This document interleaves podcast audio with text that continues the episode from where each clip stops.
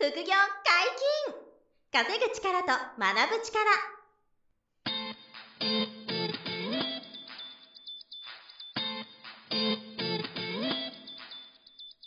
この番組は稼げるようになりたいを叶える副業アカデミーの提供でお送りいたします。副業アカデミーはあなたが副業で稼げる状態になることにコミットしたスクール。初級コースから上級コースまでさまざまなジャンルの副業ノウハウを学んでいただけます。詳しくは副業アカデミーで検索ください。こんにちは、小林正弘です。山本博です。よろしくお願いします。よろしくお願いします。本日もゲストに来ていただいております。副業アカデミー副業アドバイザー桐生拓人さんです。よろしくお願いします。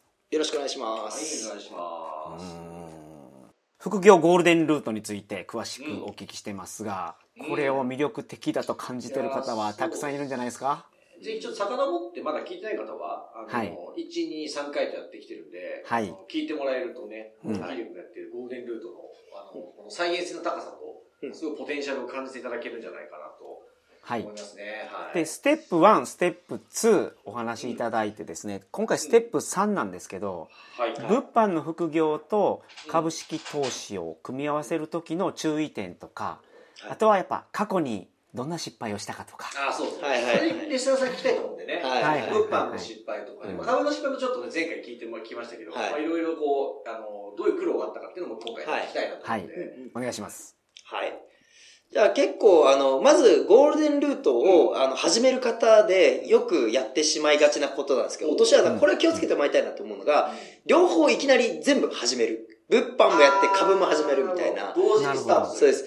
で、これをやってもいいとは思うんですけど、これ時間が取られちゃうんで、で、まずは一個一個収入を確立させていった方が、成功してから株式投資ってやると、やっぱ、まあ僕も若干2つ勉強してた期間はあるんですけど、時間すごい取られますし、結構肉体的にもきついので、まずは物品販売で集中して、まあ月5万から10万ぐらい収入がつけるようになったら、まあ株式投資の勉強を始めていくっていうのは、この順番はまず大事にしてもらいたいなっていうところですね。まずやっぱり最初物販の方が結果出やすく、再現性の意味でもやっぱりまずはいいかな。そうですね。はい。側近性というところが高いで。そうか。桐生さんの場合は初め株式投資をやって、資金をもう少し増やしたいなということで物販をやられたんですけど、ゼロからやる方にアドバイスをするとすれば、まずは物販ということですね。そうですね。物販販売でやっていくっていうところですね。はいはいはいはい。あともう自分がどの物販を始めればいいかみたいなことも、これもすごい大事なんで、ちょっとお忙しい人がメルカリやっちゃいますってなると、梱包発送できないですっていうことになっちゃうんで、じゃあそこは Amazon でやっていきましょうねとか、皆さんのライフスタイルによって変わってくるんで、僕はここをサポートさせてもらえたらなって思ってますね。それはそうですね。物販の時にもお話しされてましたよね。どういう形で副業をやりたいのかとか、自己資金がどれぐらいあるかとかによって、物販にはいろんなメニューがあるから、それを適切なご提案を、桐生さんの方は無料でしていただけると。いうことで。ご活用いただければと思いますね。なるほど、なるほど。じゃあちょっと具体的に、僕もちょっとやらかしてしまった、失敗をちょっと共有して、皆さんがね、そうならないようにっていうことを願ってなんですけど、まず、物品販売は、物販のところでもお話をした、販売実績がある、売れる商品を仕入れて売ろうねっていうお話をしたんですけど、調子に乗って、月商100万とかいくと、俺のこうセンスってすげえなって勘違いしちゃうんですよね。なんで、中国の商品でリサーチをするときって、いろんな商品がやっぱ目につくんですよ。で、例えば、この洋服かっこいいなとか思ったら、じゃあその洋服を5個仕入れて、1個は自分が着て、他はちょっと売ってみようかなって、やったりするんですけど、やっぱ売れない。なんで、教わったことと違うことやっちゃいけないよねっていうことですね。なるほど、なるほど。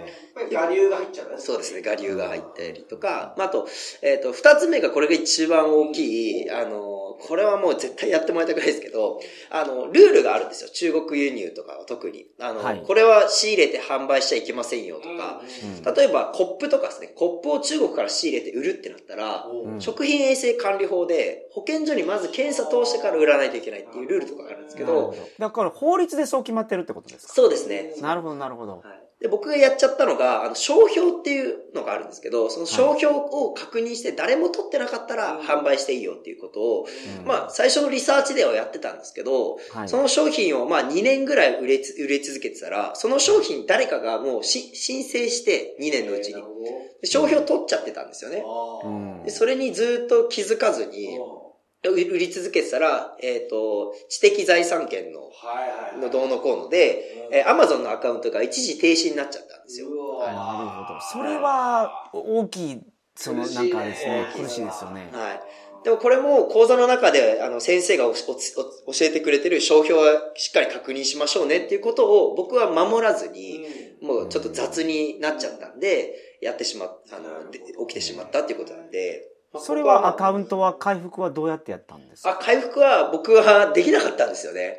で、その時、一番調子のいい時だったんで、月賞250とか300いきそうな時だったんですよ。はいはいはい。で、Amazon ってそのアカウントが停止になっちゃったら、売上金を没収されちゃうんですよ。なるほど。はい、そんなペナルティまであるんですか？そうなんですよ。ペナルティがあるんで、150万ぐらい Amazon に没収されるっていうことがあるんで、はい。まあ、ここはでも、まあ、僕は雑すぎたんで、普通にやってもらえれば、大丈夫です。大丈夫ですね。はい。まあ、そういう、まあ、ちょっと雑なことをやるとダメですよっていうところですね。はい、なるほど。落とし穴ですね。確かに。はい。はい。まあ、この全自動で物が売れていくっていう仕組みなんで、僕みたいに雑にやってなければ、ほぼほぼないんで、大丈夫なんですけど。なるほど。はい、っていうところは、まあ、気をつけてもらいたいなっていうところですかね。結構大きいミスですよね、それは。そう、結構大きかったですね。気をつけなきゃいけないところではあると。はい。そう、売上金を没収されるっていうペナルティが。いや、それはちょっと残酷ですね。残酷すぎますね。入ってこないのがきついよね、ちょっとね。はいはいはい。なるほど。苦い経験は乗り越えてきましたね。それが、物販の最大の失敗ですか？そうですね。最大の失敗ですね。なるほどね。結構その株の時の損切りと同じぐらいの価格を。ねえ。そうです、そうです。ダメージ、それなりに来てるね。はい。はい。それ乗り越えて今の強い桐生拓斗氏がいる。そうですね。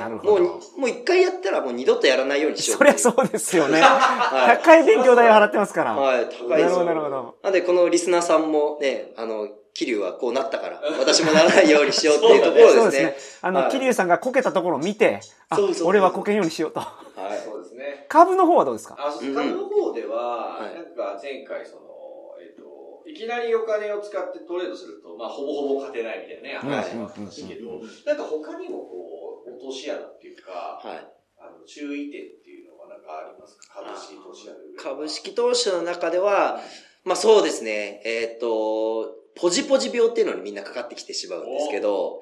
わかります。もう名前聞いただけで何かわかります。僕もかかったことあるんですよ。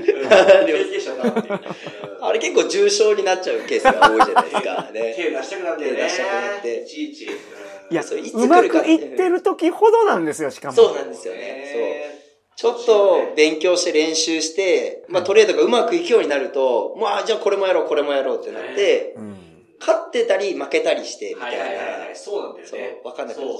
そう。あるんで。出た利益があって、よし、儲かったから次どれやろうみたいになって、無理くりやれる銘柄探して、その日またエントリーして、出た利益全部飛ばすとかね。そうそう。これはあるもんな。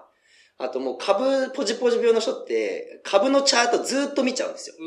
その時僕も思ったんですけど、あ、僕がなぜ株式投資やりたいかって思った時って、あ、お金に働いてもらえる、こう、資産のケース、やり方じゃないですか。まあ、金も翔さん、貧乏父さんでいう愛の、もう投資家の方で、で、自分がポジポジ病になった時って、自分が動いちゃってるんで、あれこれ本末転倒だなと思って、で、あ、やめようっていうことで、もうそのチャート見てる時間を物品販売っていうか、もう自分の手を動かして収入を作っていくっていうやり方の方がいいなって思いましたね。だから物販と株の掛け算がゴールデンルートだから、はい、ステップ3としては、今みたいにその株にずっと張り付くんじゃなくて、まあ、ポイントポイントで条件が整った時だけ手数少なく株のエントリーをしつつ、で、あんまりずっと見てなくて、結構物販のリサーチとか、はい、ビジネスの方にも時間を割くっていうふうにしてるっていう。そうですね。こんな感じなのかな、バランスは。そうです、そうです。はい。なんか1週間で、はい、物販のリサーチとか、はい、株のチャート見る時間とか、トレードする時間とかって、なんかどういう、こう、ペース配分とか、時間量なのかなっていうのは、最近はどうなの？最近は。めちゃくちゃ知りたいです、それは。ね、それは日々のそのルーティンとかね、皆さん、リスナーさんも参考なのもんね。最初の中国輸入の方はすごい時間はかかるんですよね。ビジネスを形成するために。でも、はい、全自動で物が売れていくんで、まあ最初の方でもお伝えした、今の中では1日15分とかで在庫のものをやっていくっていうところが、まあこれほぼ毎日ぐらい。それはもう、桐生さんの中に商品リストが270でしたっけ？それぐらいも溜まってるから、そういう形になってるけど、はい、そのリストがまだ10個しか、15個しかないような方は、もうちょっとリサーチしないといけないですよね。そうですね。僕が株をやり始めて、中国輸入2つ同時でやってるときは、はい、中国輸入に時間、毎日2時間。で、株の勉強に2時間という形で、まあ4時間ぐらいは時間は取ってましたね。なるほど、なるほど。すごい頑張った時期。頑張ってましたね。はい。だから今みたいに仕組みが出来上がって、リストがそこまで積み上がってくると、15分間ぐらいのリサーチとかで。そうですね。が、やっぱり毎日15分はやった方がいいということですよね。そうですね。うん、なるほど、なるほど。なんかその在庫補充みたいなことですよね。そうですね、在庫補充で。なるほどね。で、株はその間、どういうふうに1週間の中で、こう、チャート見たりはどんな感じなんですか？1週間の中では、基本的に、2時半から3時の間、僕は2時半に携帯のブーブーっていうバイブレーションが鳴るんで、そこで、毎日10分とか15分、自分が狙っている銘柄のチェックですね。はい。で、いつその狙ってる銘柄を選定するかっていうと、一週間の中で、まあ土曜日か日曜日に夜1時間ぐらい、チャートを、見続ける時間をとってて、はいはい、で、こういう形になったら買おう、売ろうっていうのを、もう20銘柄ぐらい自分のお気に入り銘柄にしておいて、でそれを、1日10分、15分で、その形になってるかなっていうのを確認するっていう。それは実際のチャートということですよね。今のチャート。そうですね。今のチャートですね。はい。そのストックシミュレーションの方はもうやられてないですか？デモトレードも未だにやってますね。なるほど、なるほど。これはどうやってやってる？毎日やってるのか、なんか週末にやってるのかとか。これは2日に1回とか、まあ決めてはないんですけど、でもまあやる癖はもうパソコン開いて、もうお気に入りに入ってるんで、そこポチってやったりとか、まああと気になる銘柄。例えば選定して、まあ、僕のこの副業アカデミーにいると、絶対1日1回は株の話になるので。そうよね。はいはいはい。で、例えば JR 東海どう思うって言われたら、じゃあちょっと待って、で、ストックシミュレーション開いて、JR 東海を今日という日から、まあ、1年間、遡って1年間、そこでデモトレしてみる。で、今日売買するかしないかを判断していくみたいなことをやってますね。いいですね。なるほど、なるほど。じゃあその現在のチャートを見てこれ行こうかと思った時にそれのなんかストックシミュレーションもやられるんですか？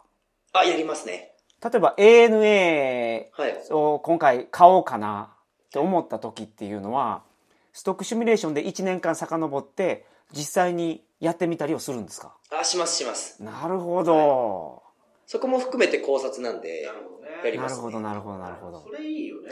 これからやろうとしてる銘柄を遡って、デモトレやってみるっていう。その個別銘柄の癖とかもあるからね。そうですね。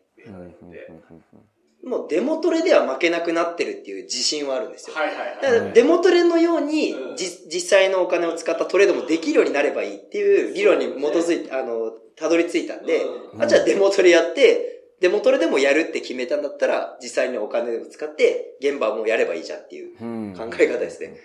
だから受講生の皆さんも最初まずデモトレでちゃんと負けなくなるとか、勝てるようになるっていう経験をまずしてもらったら、もう8割負けないなってなって、でもやっぱりキル君も同じでさ、現金使って自分のお金で取れるとすると同じことができなくなる問題がね、はい、怒る人結構いるよね。いますいます。怒る人結構いるってこれ全員怒ると思います。1回はそうだよね。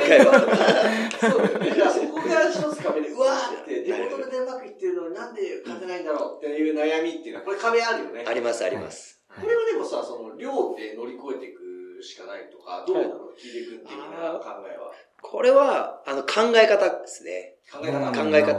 やっぱお金が入っちゃうと、そっちで感情に行っちゃうんで、もうそこを、まあ今僕がやってるロボットになるっていうことをもう考えでしっかりやれば、それをまあね、山さん言う通り、それができないんでみんな。そう。最初特にね、できないから、これがね。初めにそのできないことがわかるんですよね。お金入れてやってると。できる自信があって、デモ取り通りにやろうと思ってるのが、なぜかボタンが押せない。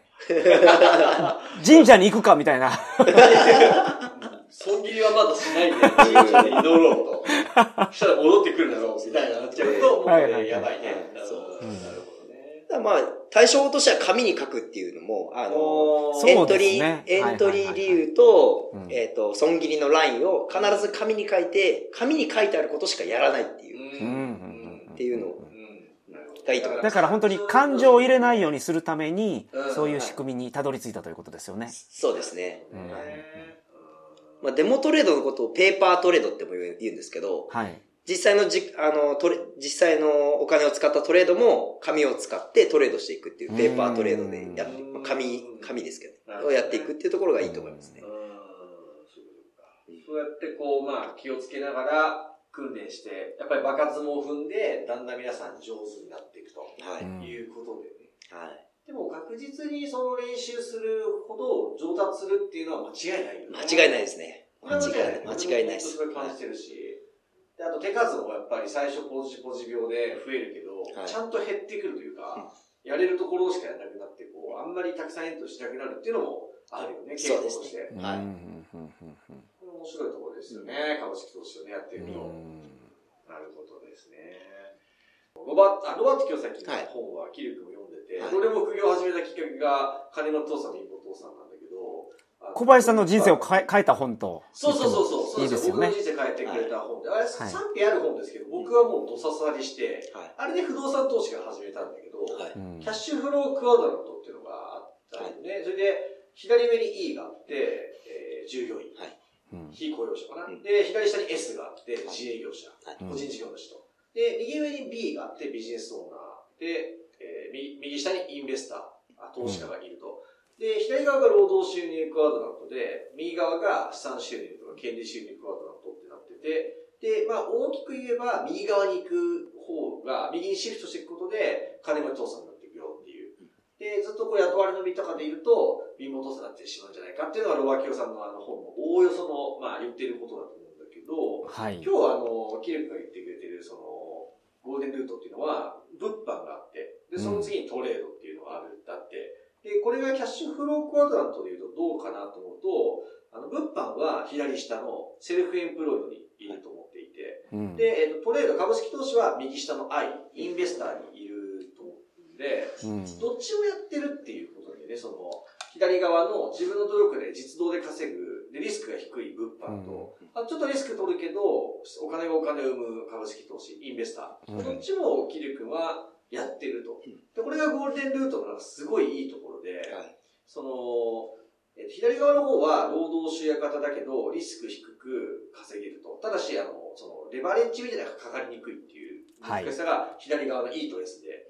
で、B と I は逆に言うとお金がお金を生むとか、仕組みとか資産からお金が生まれるから、こう、不労収入とかにもなりうるんだけど、リスクを取る必要があると。はい、だから、リスクを取る必要があるから、物販で自分で稼ぐ力でリスクヘッジができて、でも物販じゃ得られないような資産収入を株式投資で得るみたいな。はい、これを副業で やれるっていう。これが、なんかその、ゴールデンルートのものすごいいいところなのかなって思ってるんだけど、これ副業でやれるってことは、E のところにも入ってくるってことですよね。そう。自分が今 E の方が、副業で S と I ができると。これがゴールデンルートだよね。そうですそうです。この辺が結構キリ君いつもね伝えてることなのかな。そうですそうです。はいはいはいはい。で最初は自分の手間暇こう時間取ってやってもらってS をやってもらうんですけど、Amazon で物を売ってくると、うん、ある程度もう全自動で物が売れてくるんで、なんかだんだん B にもビジネスオーナーみたいにも慣れちゃうんですよね。ビジネスオーナーにも近くなってくるよね。はい、だから全部をこうできるのがビジネス、ね、このゴールデンルートなんですよね。すごいね、確かに。そうだね。はい、そうかそうか、ビジネスオーナー的な感覚にもなってくるよね。なってきますね。半自動というかね。はい。すごいじゃないですか。はい、これがすごいいいんで、うん、でちょっと話それちゃうんですけど、全然、関係ない話です。僕の好きな、テレビ番組があって、アメリカで、億万長者の人がいて、はい、で、その人貸金業やってるんですけど、はい、その人がなんかもうアメリカンドリーム掴んで、もう今の若者はアメリカンドリーム掴めないみたいなのがアメリカで流行ってたら、その人がじゃあ、僕のこと誰も知らないところに一人で住んで、その1万円を3ヶ月で1億円規模のやつにしますって言った時に、その人が一番最初何やったかっていうと、1万円で、最初労働したんですよね。労働して、まず、線路に落ちてるタイヤを拾って、物を売ったんですよ。安く仕入れて高く売るようにしたんですよね。で、現金作って、その現金で、ちょっとトレードは違うんですけど、不動産を買ったんですよ。まず車買ったんですね。で、車買って、車の転売したんですよ。で、その車で家を買って、で、お店を建てたんですよ。で、それでビジネスオーナーになって、3ヶ月で1億円を、約1億円規模の会社で M&A してもらうっていう、もう、ドキュメンタリーの番組がある。覆面ビデオ。見ました。ディスカバリーチャンネルでやられた。あ、そうです。ディスカバリーチャンネルですね。やつですよね。そうです、そうです。本当に自分の名前、その方、その億万長者なんで有名なんで、飛行機で、なんか行ったことない街の空港に降ろされるんですよ。そうです。ほんで、確か$100と、そうです。ほんで、ピックアップトラックだけ、用意されてて。そうそうそう。で、そこから1からやっていくと。それを、見たときに、やっぱこのゴールデンルートって間違いじゃないんだなって。なるほどね。やっぱその億万長者、気づいてきた人たちは、まず安く仕入れて高く売るっていう、ちょっと労働系のこともして、その後はお金に働いてもらうっていう。単価を高くしていくっていうやり方をするんだなと思いましたね。でもまさに同じだよね。同じだなって。ちょっとその株と不動産の違いはあれど、やっぱりその右側のそのあれだよね。アイクワドラントのものもやがてやっていくんだけど、そこに行くまでの原資は実動で稼ぐみたいな。そうですね。それがゴールデンルートなのね、まさに。いやー、だからリスナーの皆さんにも今回キリ君の話で、自分ごとで感じてもらったと思うんだよね。あ、そうやって自分でも今から、まだそんなにお金なくても、物販で稼げるし、で、お金が増えてきたら、株式投資訓練すれば、お金でお金を増やすみたいな力が、B と I がどっちも副業できるんだっていうのをね、今日感じていただけたと思うんで。はい。いずれにしても、何度かご案内してますけど、今、キリ君が、無料オンラインセミナーをね、しょっちゅう、物販のセミナーとか、株のセミナーやっているので、それもぜひ皆さんご参加いただきたいというのが一つと、はい、あと、キリ君による個別面談っていうのを無料でやってますから、これも、セミナーにご参加いただければね、ご案内しますし、ホームページからも副業アドバイザー個別相談で、エントリーできますんで、ぜひそちらご活用いただけるといいんじゃないかなと思いますね。桐生さんに相談する前っていうのは、どういうことを準備しておけばいいですか？例えば聞かれる内容ってどんなことです？聞かれる内容は、皆さんの今のライフスタイルとか、あとどういう働き方をしていきたいか。